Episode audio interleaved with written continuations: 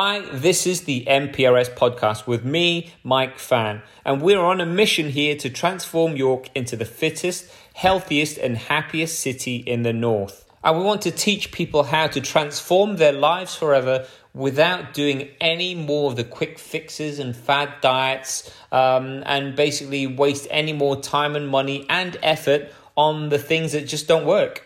The way we do it is by teaching all of our clients our simple four step system to losing inches, dropping pounds, and getting loads of compliments and keeping those results forever rather than yo yoing and going back to where they started.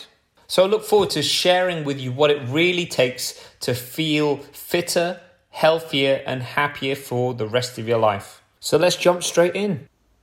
Tip number two for helping you to lose weight is to plan your food. So, right now, I've just finished swimming and I'm going home and I know exactly what I'm eating because I've planned the food out. I know that we're all busy and that uh, time can run away with us a lot of the time. A lot of the time.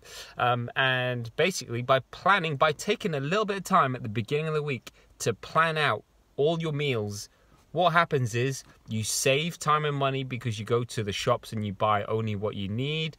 You save time and money because you don't end up just running and grabbing a sandwich every day. Um, I used to do that myself and it piled up in terms of how much you would spend. You would easily spend five pounds a day, which works out at uh, five fives or 25. That's a hundred pounds a month on just grabbing food.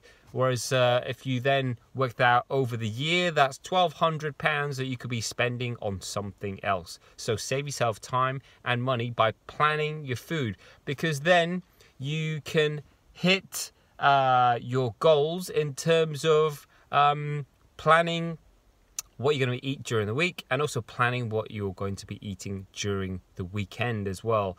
Treats suddenly actually become treats rather than a treat every single day because if it's about losing weight, then what you don't want is to not be aware of what you're eating or to leave it to chance as to what you're actually eating. What you want to do is take back control, plan what you're going to eat, and then follow the plan.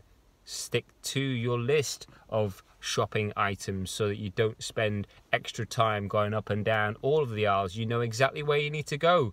So, that is my tip for helping you to lose weight, and it is take some time out to plan your food, breakfast, lunch, and dinner, and that will again up your awareness in terms of how much um, food you're having and what is ultimately going in this.